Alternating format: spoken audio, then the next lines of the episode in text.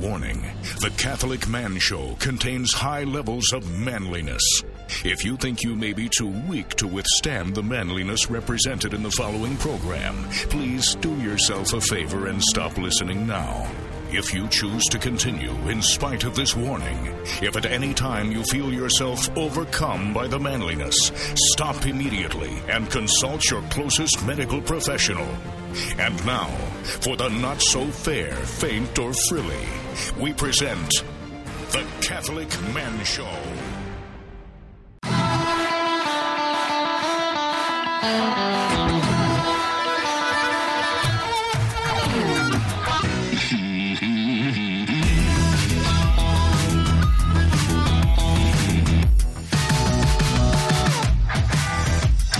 Welcome to the Catholic Man Show. We are on the Lord's team, the winning side.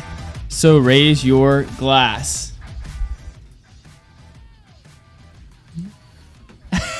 I'm Adam Minihan, sitting here with David Niles.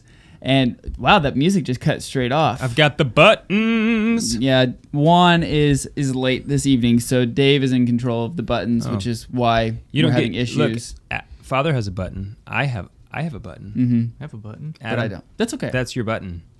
we do have Father Ketter, Father Bryan Ketter, with us. Father, how many times has this uh, been on the show? Do you, can- Maybe something like six. I was gonna Though guess- I think I maybe was gonna guess six. Five only made it on the air because I believe one episode was lost a few years ago. Yeah. that could be I wonder whose fault that was. probably mine. Technologies. Yes. Yeah. Metaphysics fault. No. That, you saying it's God's fault? Uh, but I am excited to have you here, Father. Thank you so much Excited for joining us. It was it was Yeah. awesome to receive a text message from him today. He was like, "Hey, I have a free day. I know you guys are recording. Bring me I on. was like, "Come on, let's do this." So it was exciting. And not only that, but you are bringing a, you brought a, a beverage that you have not told us about yet. I am bringing. I have brought a very special man beverage. It's one that I bought about six years ago in Colorado. Udo, Utopias. Um, it's a 20. I forget if it's 2013 or a 2015. I guess pretty if I bought it trippy- six years ago, it's probably a 2013. It's Pretty trippy bottle. uh, Sam Adams Utopias. So Ooh. what this is is the world's strongest beer, world's What? highest ABV beer. Um, now some people might say, well, what about Eisbocks? They're like 40, 50%. Well, this is the strongest beer that has not been distilled in any way. This beer is 28% alcohol. What? Holy cow! It's produced every two years by Sam Adams Brewery. Um, little Sam Adams right there. um, Wow. in the door. Uh, it's shaped like one of their brew houses. Um, 750 milliliter bottle of 28% beer. So it's actually a blend of beers, I think going back like 20 years. So they do it every two years. They age it in all sorts of barrels, all sorts of malts, and then they do blends from previous years with new years. So s- some of this beer has been in barrels for almost 20 years uh, Awesome. like five, six, seven, eight, nine, who knows how many different barrels. So, um, Dang. it's a beer I was hoping to open for my fifth anniversary, which was this summer. Never really got a good chance to do that. My birthday was last week. David's birthday was last week. That's a good opportunity to I'm open a, it. I'm a pretty cool guy. so, yeah. So He's he's a great guy. I'm a We're- great we're guy. Glad, Great guy. We're glad you're here to watch us drink this. um, but also, when you buy a bottle of this, it gives you a little code in your little paper thing that it comes with, and you can get a free crystal Riddell glass. Um, as you can tell by the three that I have over the years accumulated, acquired three of these bottles. One which I drank, one which is waiting for maybe my 10th anniversary. Um, so let's. so let's- uh, apparently they it keeps very well. it does. Okay. So it yeah, I want to see. Probably wanna doesn't have any may see- carbonation. See, the bottle. It probably doesn't have any carbonation. Probably doesn't have any carbonation. It's room temperature. Oh, a I little carbonation. I heard it. I heard it. So it's really meant to be drank like a cognac or something like that. Wow. Um, and like we can drink it, cap it, and then drink it over the next couple months. I'm gonna let you pour it, Father. yes. Since um, why don't we why don't we briefly talk about? There's a few people who have uh, tuned into the episode Thank for the you. first time, or maybe one of the first times, and they don't maybe know the format. Dave, why don't you tell them what the format of our show. Is. Yeah, you know, we really is. haven't done that in a long time. Okay, Yeah. so we do three things on almost every episode. They are number one, we open, review, and enjoy a man beverage, which we are about to do. Um, we drink on air because God made the things of this earth good, and they should be enjoyed for their goodness. Gosh darn it! And so that's what we want to do. We want to promote the idea of a holy leisure. Um, and then the second thing we do is we highlight a man gear of some kind, uh, dude stuff, everything that a man has or wishes he had. And why should a man have one of these things, or why shouldn't he? Maybe we've Maybe, never done one of those. Yeah. You know, Here's We- what you shouldn't have. we, we could do a man gear that is like, you know what, you shouldn't have that. Maybe that wouldn't really be a man gear That though. would be would it? a Anyway, lack of then a we have a topic. Okay, so that's the three the three segments. This what we're doing right now. I the aroma is. Uh, you know what this smells like? We have a tahini salad dressing at Is it home like that a I balsamic. yes yeah that I eat a lot, and it smells just like this. Yeah. It's very it A lot of- cherry. raisin, dark Yeah. cherry. Um, Well, let's cheers, and we Yeah. can we can drink. We're on the Lord's team. the winning side. so raise your glass. Cheers to cheers, Jesus. cheers to Jesus. Hmm. Wow. Okay. So, uh, what does a bottle like this run? Like, so you said it only goes. You Yeah. only can get it like once every ye- two Every years. two years. Okay, So, so the- a bottle of this retail, you can get it for anywhere from about 160 to 200 dollars. Wow. So we're not messing around. It's Yeah. the most expensive alcohol I've ever bought by far, but it's something you just had to do. Super I, cool, I came though. across a bottle here and there a couple times when I was in Colorado, and I thought I can find someone that will enjoy drinking this with me. Um, I'm I'm glad yeah, to be. I'm glad- yeah. So, so the I first mean, I'm a cool guy. yeah. so the first bottle I actually opened. Um, we had a little celebration a couple days before my ordination, my Uh-huh. priestly ordination. So I cracked open a bottle of that, and then actually just kept it and shared it with people over like the next three months. Uh-huh. Just All dozens of people who never had it got to try a little bit. So Well, so okay, so what is it about this beer that makes it able to keep? Because not all beer keeps. well, uh, part of it's the ABV, twenty eight percent. It's like a low proof whiskey almost. Uh-huh. Um, so that that is the biggest component of it. Okay. Um, but it's already been aged in barrels some for anywhere from like 1 to 15 20 years cuz Yeah. they've done a blend um, of past years all the way back to the first year of this. Um, so Which is how long really ago? Do we know? Do you remember? Um, I gosh, put- at this point almost I think like 25 years or something. Did they invent this kind of beer? I mean, is what do you? Did they come up with Yeah. this style all themselves? Um, I think they they were really the ones who, um, I mean, this style has been around to some degree, but Mm-hmm. I think they really like took it just way like over the edge. Yeah. Um, they actually had to develop their own yeast that could ferment up to these high um, ABVs. Oh, sure. Because they basically took a strand of champagne yeast, which could uh, ferment at like really dry and really high ABV. Mm-hmm. But they actually had to develop it because most yeast would die at around like 17, 18%. So they had to develop this yeast over five to 10 years so it could actually handle upwards of 20% alcohol. so that's just like slowly letting the the strains that can't Yeah. handle they die off. I guess survival of the fittest. You have a little bit left, and you cultivate it, Wow. and then Yeah. you take it a little higher, and Super bugs. m- more will die out. Yeah. Wow. so this is the 2013 edition. Yeah. Uh, it, it, it, of Utopia, we included an additional element of complexity and flavor by blending in a portion of our Hmm. barrel aged Kosmic Mother Funk, uh, which is a wild ale that has been aged in Hungarian oak tuns. Oh, I got definitely got the year. Hungarian oak Yes. Uh, and the cre- tahini dressing. creating creating bright fruit notes of cherries and plums, and it's just Yeah. a hint of sourness and earthiness. It is God. The the smell is so good. It's Yeah. like man, you know, like sometimes you walk into a like a, a cigar room, or y- there's just a, a few places. If you ever go to a, a whiskey distillery, you like walk in, and it's just this deep, penetrating smell that you just love. Yep. That kind of reminds me of this a little bit. Like there's mm-hmm. such a depth. Yeah. to oh the gosh, smell. You just keep discovering new smells, new Yeah. flavors. Mm-hmm. And that's why you drink it at room temperature to let that all open up. Okay, let's talk about that for just a second. The difference in drinking something like what what happens whenever you drink something super cold? Like you have Bud Light, you put it in there for at 32 degrees. For what reason? And why do you drink stouts at a lower Yeah. Well, temperature Bud Light doesn't have a lot higher of temperature? flavor complexity, and so you just want something cold, refreshing, crisp, clean, all of that. Right. Um, something with a lot more complexity, especially something that's been in barrels, higher alcohol content, something with more yeast or esters.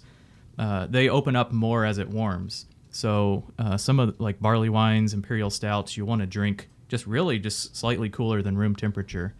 Um, sometimes I'll even pull a barley wine or stout out of my closet and just drink it at room temp. That's where you keep all your beers. Yep. Okay.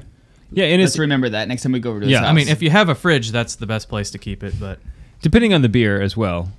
Uh, Yeah. But is there is there a correlation between literally the color of the beer and the temperature that it should be enjoyed at? I mean, I don't think Mm-hmm. of you know those a light colored beer as something that needs to be. hmm, I've never thought about that, but I could see in general probably. Yeah, I'm just thinking about it right now. And it just it seems like the darker the beer color, the Mm-hmm. more you benefit from having it at the right temperature. Yeah, I think it'd be similar with wine. It's like a darker has more tannins. You probably enjoy that Sure. better, warmer. Yeah. You know what I love about this is that the barrel is so is so well balanced. You have some barrel aged beers and you drink them and you say, "Wow, okay, I get it. There's a barrel in here." You know. Yep. But There this is- one is is not Here overwhelming. is beer in the barrel. Yeah. for sure. yeah, Right. yeah. So when we get back, we're going to talk about the man gear today is going to be what to get or not to get a priest on a special occasion. And then our topic tonight is going to be about longanimity. Longanimity. Longanimity. There's an echo in this room, apparently. We'll be right back.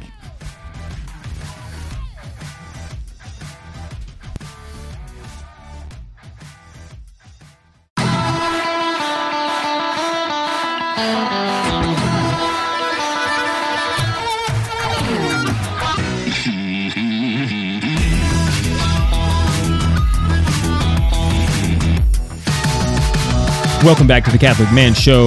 I'm David Niles here with Adam Minihan and Father Bryan Ketterer. That's me. All the ers. Father, thank you for your priesthood. Heck yeah. Thanks Jesus for my priesthood. Thank you, Jesus, for Father Ketterer's priesthood. Uh, you just celebrated your fifth year as a priest. I did. How many? well, back how in many? How many sa- holy sacrifices of Oh the my mass are we up to? Uh, like 22, 30 or something like that. So between You- little you- over you still- 2200. You still have an uh, an accurate count? I do. I have a spreadsheet that I keep open on my computer and add mass, when I did it, where I did it, and who I did it for, or what intention. wow, That is So- awesome. How many wow, times that's is a my lot. name That on is a lot How to many- keep up I, with. I don't know. We'll have to do a little search. Oh, that'd be Yeah, cool. just do a, a quick query. Yeah. Can we query it? We could. We could. We could do that. The answer, Adam, is yes. You're Okay. you're giving me that I'm not sure look. I the don't answer know. is yes. We could. Let, let me drive home and check. Yeah. Right. I'll be back after the show. Yeah. Yeah. Okay. So uh, before we talk about the man gear or the man gears, can we talk about this glass real fast? We What can. is it? Why it was specially designed for this drink? I Do you know? assume so. I don't know. What is it? I've never Uh, seen it's it before. a Riddell glass. It's a German company that does really nice glassware. Okay. Uh, I believe That's it's how you say it. crystal. Riddell. I hear people say Riedel as I well. don't know. Could be. I don't. Yeah. I don't speak German. Whatever. Um, Germans. yeah. So uh, yeah, it's one that comes special um, with each bottle you purchase. So you just type in the code online and they ship it to you. So Oh, it looks Nice. nice. Uh, I like it. I really like it. It's it's nice, nice and tall. It feels- base. yeah, it has a nice heft on the bottom. all about low the base. low center of gravity, so you Mhm. don't tip it over. Right. Um, but the the It- top parts. It's just like like, a nice fatter thin. Glencairn Yeah. glass. Yeah, that's what I, li- I was gonna say. You could you could drink whiskey out of this really nice too. Mhm. It's like a fatter Glencairn I have from glass. time to Yeah. time. Okay, so let's talk about the man gears. Okay. Yeah. So I had this problem. I I have this problem every once in a while with with my wife. We we struggle to figure out like, okay, it's the priest's birthday or his priestly a- anniversary, ordination anniversary, Yeah. or Christmas, or you know, there's some kind of event that's like, I need to get father something, a, a gift. And so I thought, well, since he's coming, since Father Ketter is coming over, let's just talk about like things to get a priest Yeah. for, or things not to get a priest. Yeah. Because I've been just as guilty as probably anybody else by getting them things that's like, that wasn't a good idea. They have plenty of those. Right. Like, that's not Yeah. something I I, I don't need another plunger. I'm sorry. Yeah. so let's talk. Well, Hmm. I don't know. You maybe, maybe. Um, so let's talk about things that we should not. People get you plungers? No, Okay. never have. Okay, I was gonna say like that is But that's something I don't that need. is weird. don't get a priest to plunger. You know what I think you need? I think you a plunger. Yeah. Yep. Do you, so let's talk about what what the things we like priests typically don't need. Yeah. Obviously, this is a broad brush. Each priest is going to be individual, but Yep. this is hopefully give you an idea. Yeah, yeah. So in general, we don't need another crucifix. Most of us have a lot of crucifixes, um, maybe walls full of crucifixes or boxes full if the walls run out of space. Right. Um, generally, we don't need another crucifix. Um, rosaries, we have most of us have a lot of rosaries. We probably give a lot of rosaries away. Um, generally, we don't need another rosary. Maybe a Catholic man show rosary or something like that. Yeah. Right. Yeah. Um, on- you know, on occasion, if it's a very like special a rosary, for, Mm-hmm. with some special, you know, whatever. And so, you know, a I lot of like this. if you're going to give a rosary to a priest, it would have to be really like this was John Paul II's Yeah. rosary, not like, not not like I. Yeah, I'll take that. I mean, Right. but like this is the one he used. It's like Yeah. yes, I want that rosary. But in general, even for just a the average faithful Catholic, not Mm-hmm. the average Catholic, but the average faithful Catholic, probably has no less than twelve rosaries Yeah. lying around and doesn't in, need one in every spot. Yeah, exactly. Um, and so unless it's just really extraordinary, Yeah. Or if you know the priest well and you're like, oh, he's, you know, the priest loves this saint. I was here where the saint was. Yeah. And I bought this rosary and prayed it you know, at the tomb of the saint and touched it to the tomb. Like, that's a different story. Mm-hmm. Yeah. But if you just run down to the, the Catholic store and buy a rosary, priest probably has plenty of rosaries Mm-hmm. already. Yeah, I was uh, I, I like shadowed basically Father uh, Donald Calloway for the Wichita Family Conference. I was Yeah. kind of like his helper, basically what it was, and it was amazing how many people ran up to him and was like, "Oh, I want to give you this rosary," like at the conference, and Yeah. he he ended up like at one point he showed me like, "Here's all the rosaries I received for this conference," and it was like two handfuls, and, and he was like, "I." The only he goes. Th- thankfully, I give most of them away to my mom, and she gives them to people who who need them Yeah. because he was like I everywhere I go he's the you know the Marian priest he talks about Mary all the time Yeah, yeah, and, yeah. The, and the benefits of you know the weapon of the rosary and Yeah. so he everybody wrote, he feels wrote he wrote the book. Yeah. on the rosary. yeah champions of the rosary Yeah, I'm sure he doesn't have any rosaries. So. right so Right. anyway so I know that sounds like a good idea but it's not I mean Yeah. yeah, he has plenty of those so what else Yeah. Um, another one is it's maybe kind of goes both ways, but often books.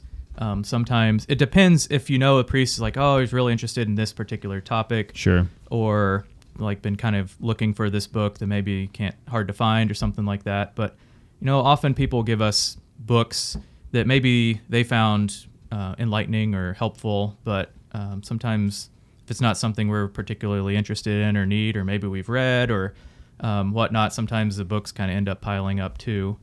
Um, but uh, like also, priests are kind of the masters at uh, regifting. Um, You have to be. Little secret. Yeah, you have Um, to. I mean, so, you have to learn that I mean, skill. If you give us something that we don't need, we'll find someone who does need it Mm-hmm. and, and use that. So, like, a gift isn't ever wasted by Sure. any means. Yeah, and but that's there's true with the a, a few things that we get regularly that um, kind of just pile up, really. right and so uh, normally whenever you give a gift to a priest you like you want it to be pr- you want him to be able to use it you know Yeah. you don't you don't want to just like here's another like say crucifix or something like that I want you to be able to use this so if you're going to go something Catholic, would it be safe to say like you, you should hear him say he would want that, or maybe has mentioned it to other Yeah. people, or Like, I I think it, it's harder to give gifts to someone you don't know because you're just, I don't know, I'm in the Catholic bookstore looking for something. All right, this, maybe the priest will like that. right. Um, He's that's hol- harder. He's holy. He'll probably like this. But if you know the priest well, then it's easier to give something more meaningful. yeah. meaningful. Yeah. So, um, is there a safe go-to? Like, what about a gift card to a restaurant? Uh, is there something like that that most priests would enjoy or would use Mm-hmm. at least? I, again, that depends a little bit. If you know where the priest likes to eat, uh, that helps. Yeah. Um, but I can remember um, when I was at the parish, I would get at Christmas like a whole like two inch stack of gift cards, um, and I think it took me about two years while I was at TU before I finally got that stack down to just two or three gift cards left. Right. So it took me to, a couple years to work through like two years of gift cards. Uh-huh. Because sometimes there are places I don't really go to, and so then it's like, well, I may not have this gift card, but it's across town, or I don't really go Yeah. there, And it's fifteen dollars. yeah. And So sometimes I would just give them to people like, hey, go enjoy a dinner. Sure. Um, So again, like no gift is ever wasted. Mm-hmm. Um, but uh, if it's places you know the priest likes to to go, um, I love Braum's, a little local uh, dairy creamery Yeah, and yeah. restaurant. Um, I use those in like two weeks. Braum's is is Um, awesome. But even if you know there's like a place, like maybe a nice shoe store that priests, you know, sometimes we don't always have the like best shoes. We walk around in shoes that aren't good for our feet. Yeah. Maybe get them uh, a gift card to a nice shoe store and be like, hey, go buy yourself a nice pair of shoes. Mm-hmm. Um, okay, something let's like that. Could let's be talk a about that. Let's good talk about option. nice gifts because there's some people who have the money to spend like for a nice like I have five hundred dollars that I could spend on a priest or you know Hey. Do you? I don't I was saying hypothetically Oh, my- Oh, hypothetically okay, okay. not me personally. The thing about me is I don't have a lot of Yeah, money. Yeah, that's the thing about the thing about me right is I don't have a lot, but if I did, because I spend it on myself. yeah. my family. Uh, but if I did, what would what would be some some cool yeah. things? So I think again, maybe like a, a nice clothing store where you can get a, a nice suit jacket or something like Uh-huh, that. yeah. Um, thinking my my own suit jackets. I think I bought when I went into seminary like 10, 12 years ago. Yeah. Probably could have a nicer one at this point. Sure. Mm-hmm. Um, so if someone got me a nice gift card to Dillard's or whatever the you know some store like that, I'd probably go in and actually buy myself a nice suit jacket. Okay, is which there a we s- wear pretty regularly. Sure. Is there a secret priest catalog or anything? You know, like I I know. Oh, when priests are going to Rome, they'll, you Yeah. know, kind of maybe take a like, hey, does anybody need anything? I'm going. Mhm. Is there a Rome catalog that you can? I mean, order? there's just all different stores in Rome, so Okay. you really have to know what which one the okay. shops at. So there's not like a.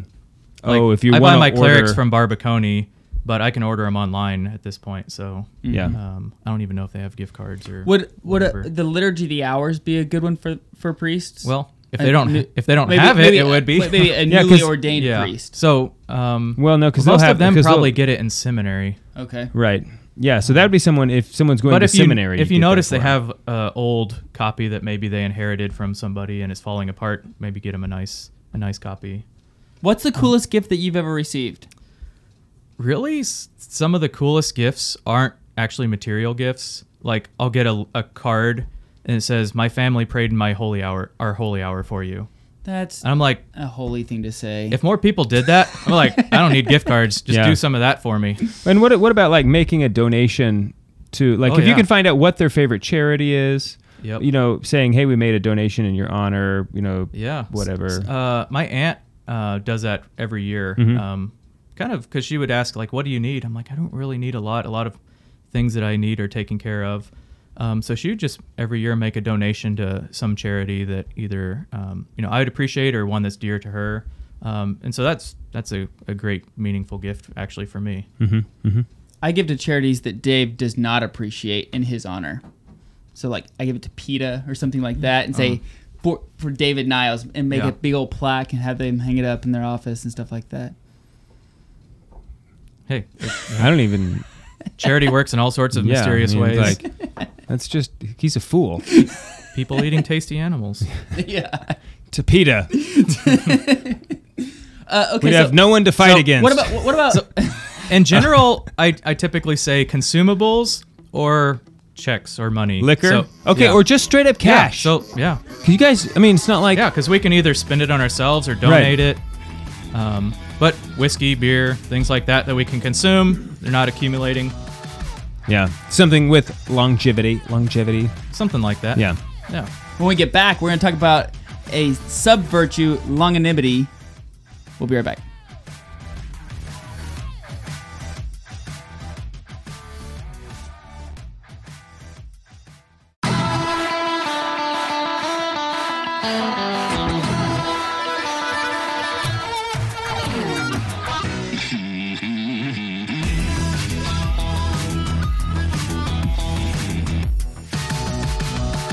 Welcome back to the Catholic Man Show. Sitting here with David Niles and Father Bryan Ketterer.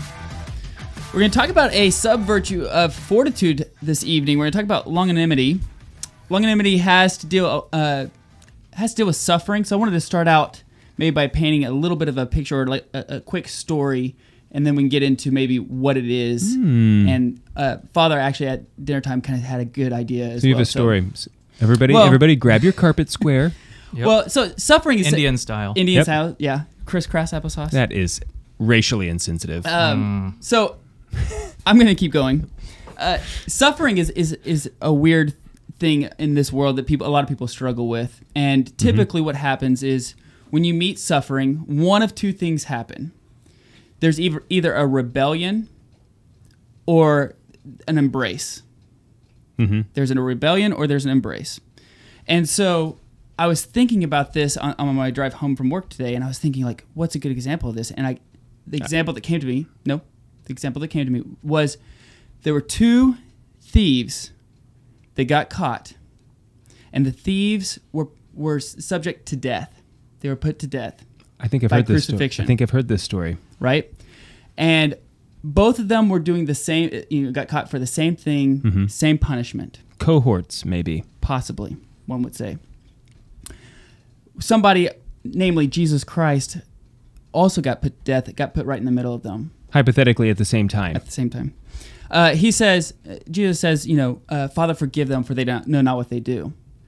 So both of them realize there's some kind of power there's something unique about this this man. There's some, some kind of power that, that's going on. Yeah. well, the people who who take suffering and rebel against it, the power would be to take away that suffering, because why why are we suffering? We don't need to suffer. Let's try to minimize suffering the mo- like as much as possible. Yeah. Yeah. So one of the thieves says, "If you're the Son of God, bring us down from this cross. Why are we suffering?" Mm-hmm. The other thief, who is embracing this, realizes and embraces the suffering, says, "No, we're suffering because it is it is just. We've been caught, and this is a just punishment." And then he looks over to Jesus and says, "Jesus, remember me when you enter into the kingdom of heaven. Remember me."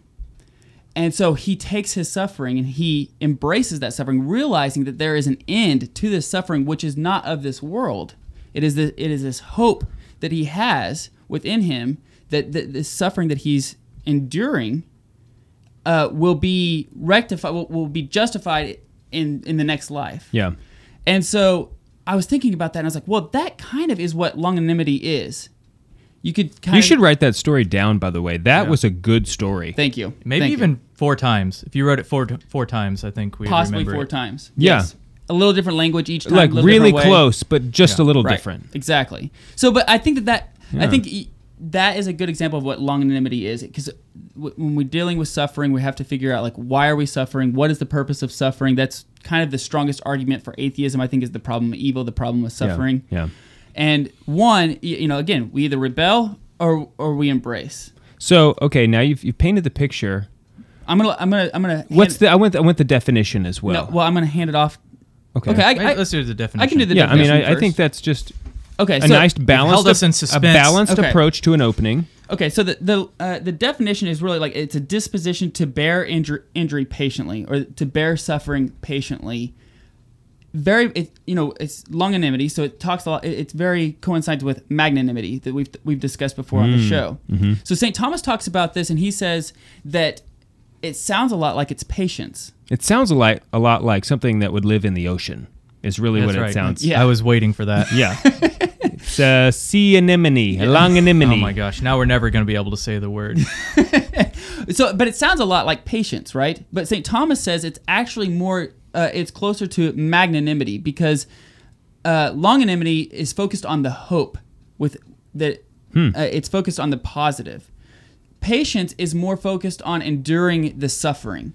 Okay. It's it's Yeah. more of enduring to suffer with. to suffer with. Yeah. Longanimity is saying I'm I'm embracing this cross, uh, knowing, l- looking at the hope that is within it. okay. So a, a great example again would be like um, Saint Monica. Saint Monica had a, a a beautiful virtue of longanimity because she knew that she was focused not on all of the things that Saint Augustine was struggling with, but the hope that he would one day that her prayers would be answered, that all of her Yeah. suffering, all of her sacrifice was going towards this good, was going to this the the idea, the redemption of her son, who is going to be and husband. and husband. Oh yeah, that's a great point. Yeah. Oh yeah. absolutely. Yeah. Uh, both people, of them. people forget about that guy. Yeah. Um, Jesus didn't.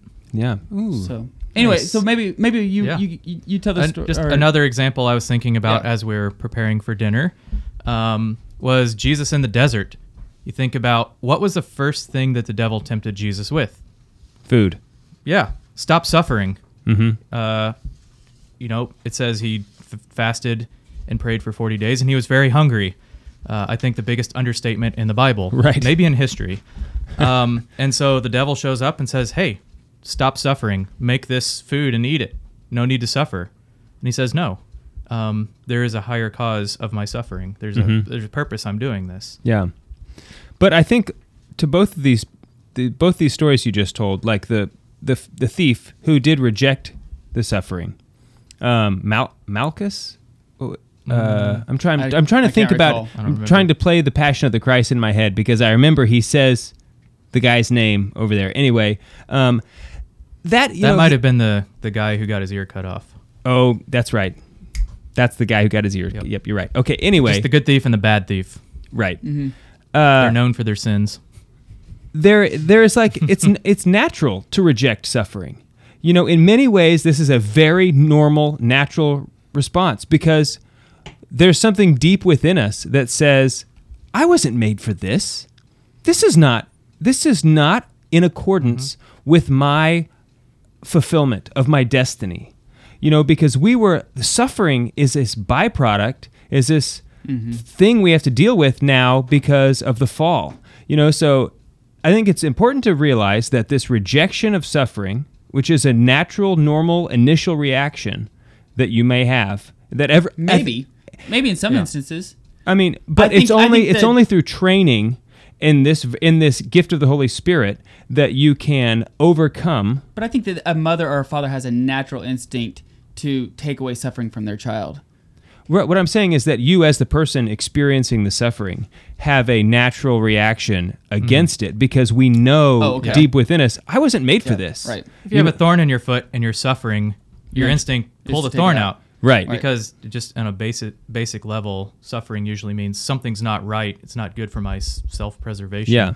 Mm-hmm. Yeah. So it's we have to first, I think, recognize this that yes, I do have this reaction against suffering. And that's an important part, I think, because it's God's little way of telling us all, you weren't made for this. You were actually made for something more than this. But this can be the way to get there. Yeah. You I think default position is that we avoid or eliminate suffering. The to um, the opposite of that to actually, um, yeah, nobody defaults to like, oh yeah, I'm just going to suffer. Right. Like we always the instinct is to not suffer. So it takes an act of the will to say no, I will suffer. Yes, exactly. Because you wouldn't go throw yourself in a, you know, in a thorn bush for no reason. Like say, oh, you know what? Yeah. I'd like to suffer. Uh, now, if you're experiencing Well, great, there's if there's you're a movie experiencing- of some guys who did stuff like that, but I think the other reason was to sell copies of the movie. right, yeah, well, that's not a virtue. Yeah. But if if you're experiencing great temptation, and then you throw yourself into the thorn bush in order to subdue your flesh, you know that Mm-hmm. that's a different thing. So, um, suffering can be a it can be a tricky, a tricky fine line Mm-hmm. to walk. Um, you know, like one thing I always question about is uh, like flagellation, self-flagellation, and many of the many of the great saints practiced this. To me, it's hard for me to square intellectually Yeah. That practice with uh, the dignity of the of your of the body and stuff. Um, I don't I don't have the answers at all. But I also But- think many great saints were commanded under obedience not to. yes, I'm, I'm sure. There's a knowing the purpose of the suffering um, is fundamental. But I think also the, this virtue is we can also Also, it should be said it's a gift of the Holy Spirit. Yes more so than it is a vir- I mean, it's a virtue, but it is a gift of the Holy Spirit. Mm-hmm. So um, it's something that we could pray for and maybe Yeah. Yes. Yeah. For sure. But I think that we all experience like that in, in this like microwave culture of, of having instant stuff. It's this idea of having of, of struggling for something for a long time and, and not hearing the answer like why God are you not answering this this prayer? Why why am I having to carry this cross? Or why you know these people aren't having to carry this. Why am I the one that's struggling with this? Yeah. uh, you, you know this idea is is tough to reconcile. However i think that everybody has experienced this time a time where maybe they've done a something a physical feat that took them a long time to do or maybe they were uh, studying something that took them a long time to get to actually understanding it Yeah. you know it took me a long time in high school to run a 400 meter dash under 60 seconds. But I practiced for a long time to get that ha- to Right. to do that. And when it finally happened, it felt like I had this appreciation for it much more than if I would have just you know stretched halfway and then just started running the first time I did it. So I think that there's this uh, a, this gift that that Christ gives us back of of one longanimity like takes us out of ourselves and makes us realize that we're not in control. It, it points us upward. It points us towards god to realize that god it you know i have to do everything through god. Uh, but it also tells us it, it shows us like listen uh, you could appreciate these things that we're supposed to work for after a long period of time like how much sweeter was it that saint monica you know saw her son be baptized and Yeah. received into the church after 30 years right of praying because of the 30 years Right. the baptism was sweeter for her yeah right Or it wouldn't have happened without her suffering. right Right. yeah So I think you, we can learn to appreciate it more as well. Mm-hmm. So when we get back, we can we can talk. We can continue talking about longanimity with Father Ketterer here in the studio. Jim and Juan are here as well. We'll be right back.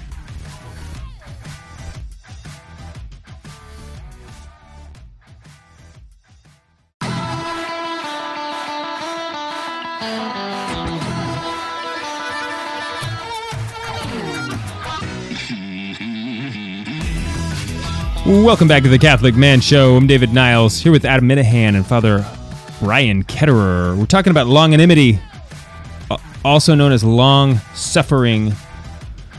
See, I think this is one of those virtues that I hope to teach and really pass on to my enemies. I hope, I think this is what God meant. I think this if is you're what willing the good of the other, this is what right. Jesus intended when he said, "Love your enemies, give them the virtues, man." And gosh darn it, enemies, I'm gonna give you this one: long, long suffering. You're Love them welcome. into heaven. I'm pretty sure I got it all figured out now. Yeah. Are you willing them the suffering or the ability to endure the suffering that they have? Good thing is, I'm Catholic. It's a both and. I don't know if it's good to will I someone don't- yeah, I don't suffering. think- It's for their own good. I did say I did Look, mention. they wouldn't be my enemies if they didn't need the suffering. Okay. Uh, I do want to make a, a point of clarification. I remember la- last break I said that it's closer to magnanimity. Longanimity is closer to magnanimity Okay. than patience. Mhm. However, St. Thomas does say that uh, longanimity and patience go hand in hand. They're used simultaneously um, because you're still- Simultaneously or like or not interchangeably. inter- well, uh, as uh, back and forth. I mean, Synonyms. yeah. Well, no, not Synonymity? Ooh, longanimity. Uh, I like it. Here, I can probably pull, I can probably actually pull this up in. Um, So, so I think, uh, just speaking about suffering, um, I was thinking about the way that we as Christians deal with suffering versus maybe the world or other religions. Mm. Um, Buddhism, basically, one of their first principles is life is suffering. There is suffering, and we're like, yeah, couldn't agree more. Like, Yeah, that is anyone true. who's lived for more than any time at all, like one Right. second, they know suffering. A Right. child comes out of the womb, no suffering. Crying. We all know suffering. Right. Um, and then they say, okay, well, we must remove all detachment, all passion, desires, so that we we don't suffer. If we're not attached to anything, then we won't suffer. We can't be hurt, basically. Um, and Christians say, actually, we're going to do the opposite. We're going to embrace the passions, desires, love others, um, and endure suffering for that sake. Like we're willing to endure suffering. Um, Right. And that's what the martyrs say and the saints. Like, yeah, we'll suffer for love of the other, of God, Yeah. of neighbor, whoever. right, and I um, mean that's why Jesus says, you know, pick up your cross and follow me. Yeah. I mean, it's not like you can't seek Christ without the cross. You can't have Right. Christ without the cross. Mm-hmm. Because suffering's just, it's a reality. It's mm-hmm. here. So what do we do with it? That's the yeah, question. it really is one of the most beautiful elements of Christian of the Christian faith that I think stands. You know, what is it about Christianity that makes it stand out so much? I think this is one of them because otherwise, uh, if you just if you don't believe in anything and you experience suffering, you will despair. I mean, you will ultimately, dis- everyone will despair at some point. Um, when you suffer enough for long enough, no matter how easy your temperament, eventually you will despair. But the Christian faith takes this reality and gives it understanding in that your suffering is not meaningless. Right. It was You can through suffering, it was specifically through Christ's suffering that we were all redeemed. I mean, that was exactly why we're all have this pathway to heaven. Um, and so, you know, when Paul says that I'm making up what is lacking in the suffering of Christ, the, I remember when the first time I heard that, I was like, "That is scandalous!" Like Paul, Paul, talking you're getting a little carried away, my Yeah. friend. Pump your brakes, Paul. Right. Uh, but you know, then when I understood it, when someone explained it all to me, how we're the body of Christ, and so we are our sufferings are what's lacking in the sufferings of Christ. We need to uh, offer it up. Can we talk? Should we talk about that phrase? Offer it up? Offer it up. That, did you have? Uh, No, no. I mean, okay. we can go ahead and then we can. because that used to be, I think, baby boomers or the, maybe the people just older than the baby boomers raised by the nuns. That was something that they were incredibly familiar with. You know, that was like the the phrase Yeah. they all knew: "Offer it up, offer it up." But people don't really talk about that as much anymore. About taking your sufferings, and it took me a long time to figure out mechanically what do I do? How do I offer it up? And it finally I've learned it's really a, an act of the will Yeah. of that I'm just taking these sufferings and I'm emotionally, mentally, whatever you want to say it, saying, I am I'm gonna embrace this suffering, Lord, and, and, and join it Yeah. with yours, and it becomes redemptive. Yeah, I think that's the key is embracing it, saying Mm-hmm. not just I'm resisting, I'm resisting, push it away, um, but to be able to offer it up or offer it to the Lord or offer it um, for the sake of somebody else. You have to actually take it as your own first. You have to embrace it, Mm-hmm. and then you can offer that as a gift. Yeah, because I think before you can learn long suffering, you have to learn short suffering. Mm-hmm. Okay, You- you're not going to be able to run a marathon if you can't walk. Well, that's why we we, we regularly try to fast. Right. Mm-hmm. And things like and the small things of denying yourself, denying your will, because you ha- it is your will. You have to train it. You have to train your will to reject. You know, I want this. Nope, I'm not. That's not. I'm not going to have that right, now. But it's all about doing it for the right reason. Otherwise, you could end up as a masochist. Right. We're not suffering simply to suffer. Right. Uh, It's not like uh, let's see how tough I am. Right. Um, I know I'm not tough. I mean, that's the thing. Yeah, you definitely aren't. Like, man is not actually very strong. Um, he, he's weak and pathetic without without the grace that is this gift of the Holy Spirit, Mm-hmm. longanimity. This is why it's so important. Um, and so when we have that right disposition, saying, "I am weak, Christ, you are strong," I'm gonna, you know, Yeah. I'm gonna be like Simon and carry, you know, let's carry this cross together. Um, it, that is the game changer. I think is when you have. It's about having the right disposition in your suffering. Yeah, there's three things uh, um, that St. Thomas talks about um, the, be- the beauty of long- longanimity. I think he pulls some from St. Augustine. But first, longanimity is beautifully acknowledges and validates the suffering of those who wait, which is kind of what we, we've, we've already talked Uh-huh. about. Uh, secondly, longanimity points us beyond ourselves to God. Like the greatest good that we all yearn for is in union with God. And Christian hope is founded on the promise that he will actually fulfill this desire. Like he he himself will fulfill this desire that we yearning like that we have that we're born with. I think that's also why you know we, we uh, constantly try to put these finite things that make us happy into the infinite. You know, try to you know, substitute the infinite for for the finite, and that's why you you see all these. That's why we're so we have all this money like per capita we have the highest like paid people you know in the world yet we have the highest suicide rate why because we've put all of our time and effort and thought into these finite things thinking that they will Yeah, we put our hope there. right instead Yeah. Mm-hmm. of hope in, in jesus and then uh, finally longanimity reminds us that god waits for us too you know christ bore patiently the weaknesses and incomprehensions of those surrounding him whenever he was around like he's he constantly wants he's constantly waiting for us to to come to him to to receive his mercy he's constantly waiting for us to come to him Yeah. and he's having to wait for us to be Mm-hmm. to, to actually act on that That's what I think a lot um, in terms of the tabernacle.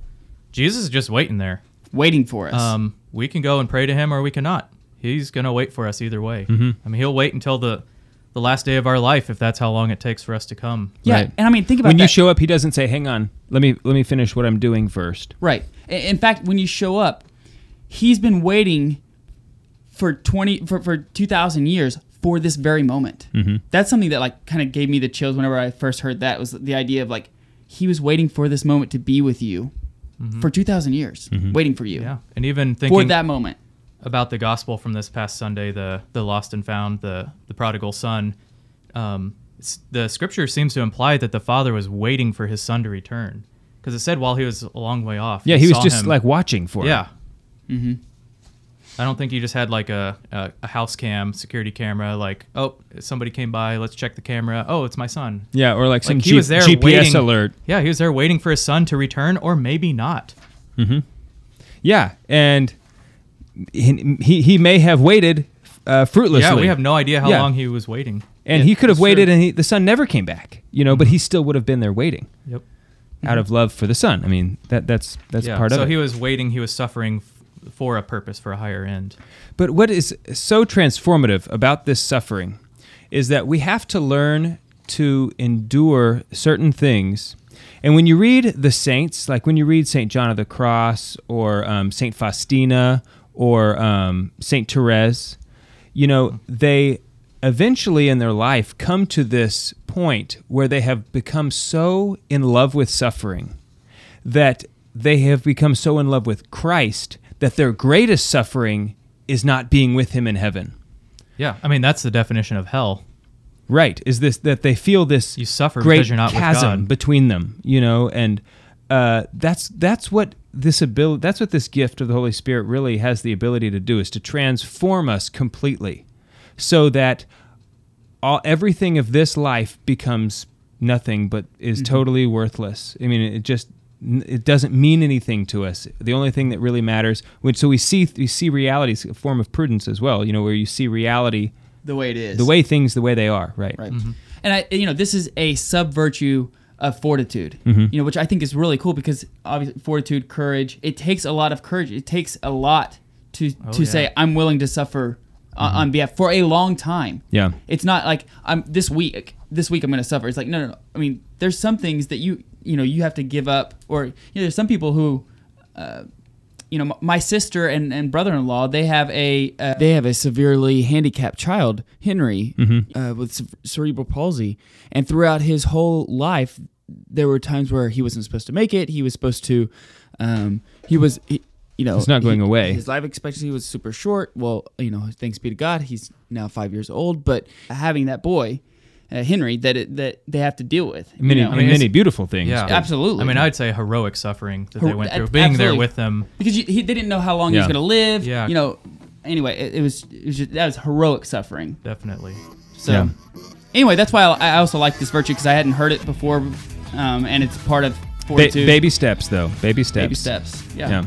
Father Ketter, thanks so much for this Heck uh, yeah, drink. Thanks for having me awesome. back Can you give us your priestly blessing, Yeah. us and our listeners, Lord be with you. and with your spirit? May Almighty God bless you, the Father and the Son and the Holy Spirit.